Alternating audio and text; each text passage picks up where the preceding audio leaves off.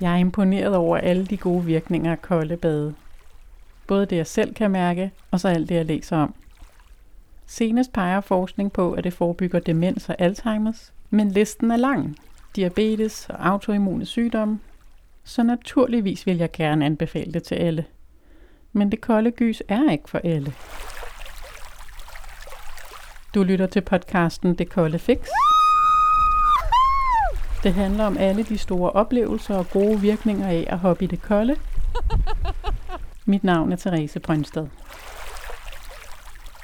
Det kolde gys er ikke for alle. Dels er der dem, som bare ikke har lyst.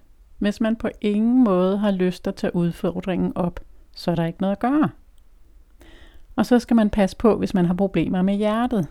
Det er et kæmpe skift for hjertekarsystemet at hoppe i det kolde.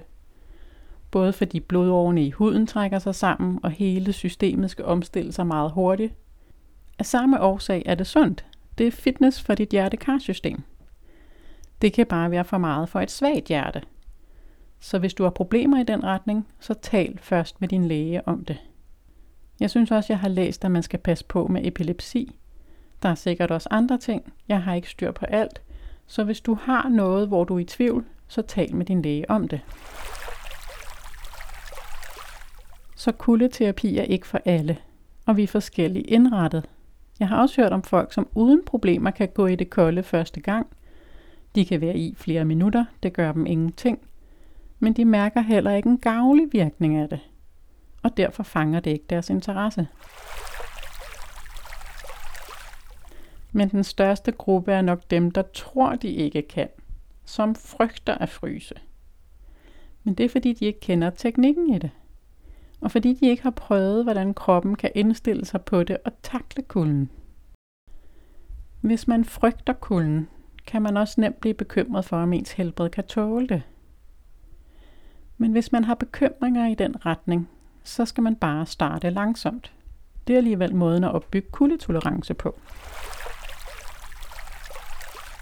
Det mest risikable er, hvis man hopper ned i iskoldt vand uden at være vant til det. Det er et kæmpe skift for kroppen. Nogen kan sagtens gøre det, men hvis du er usikker, så start med noget mildere. Det er mildere med et brusebad, og hvis du synes, det er for vildt at starte med fuldt koldt, så start med at sænke temperaturen til slut efter et almindeligt varmt bad. Og hvis ikke med hele kroppen, så start bare med benene, og så kan du bygge op derfra. Kuldetolerance er noget, du opbygger. Det sværeste er i starten. Det handler næste afsnit om. Du har lyttet til podcasten Det Kolde Fix. Mit navn er Therese Brøndsted. Lev, mens du gør det. Hop i det kolde, mens du tør det.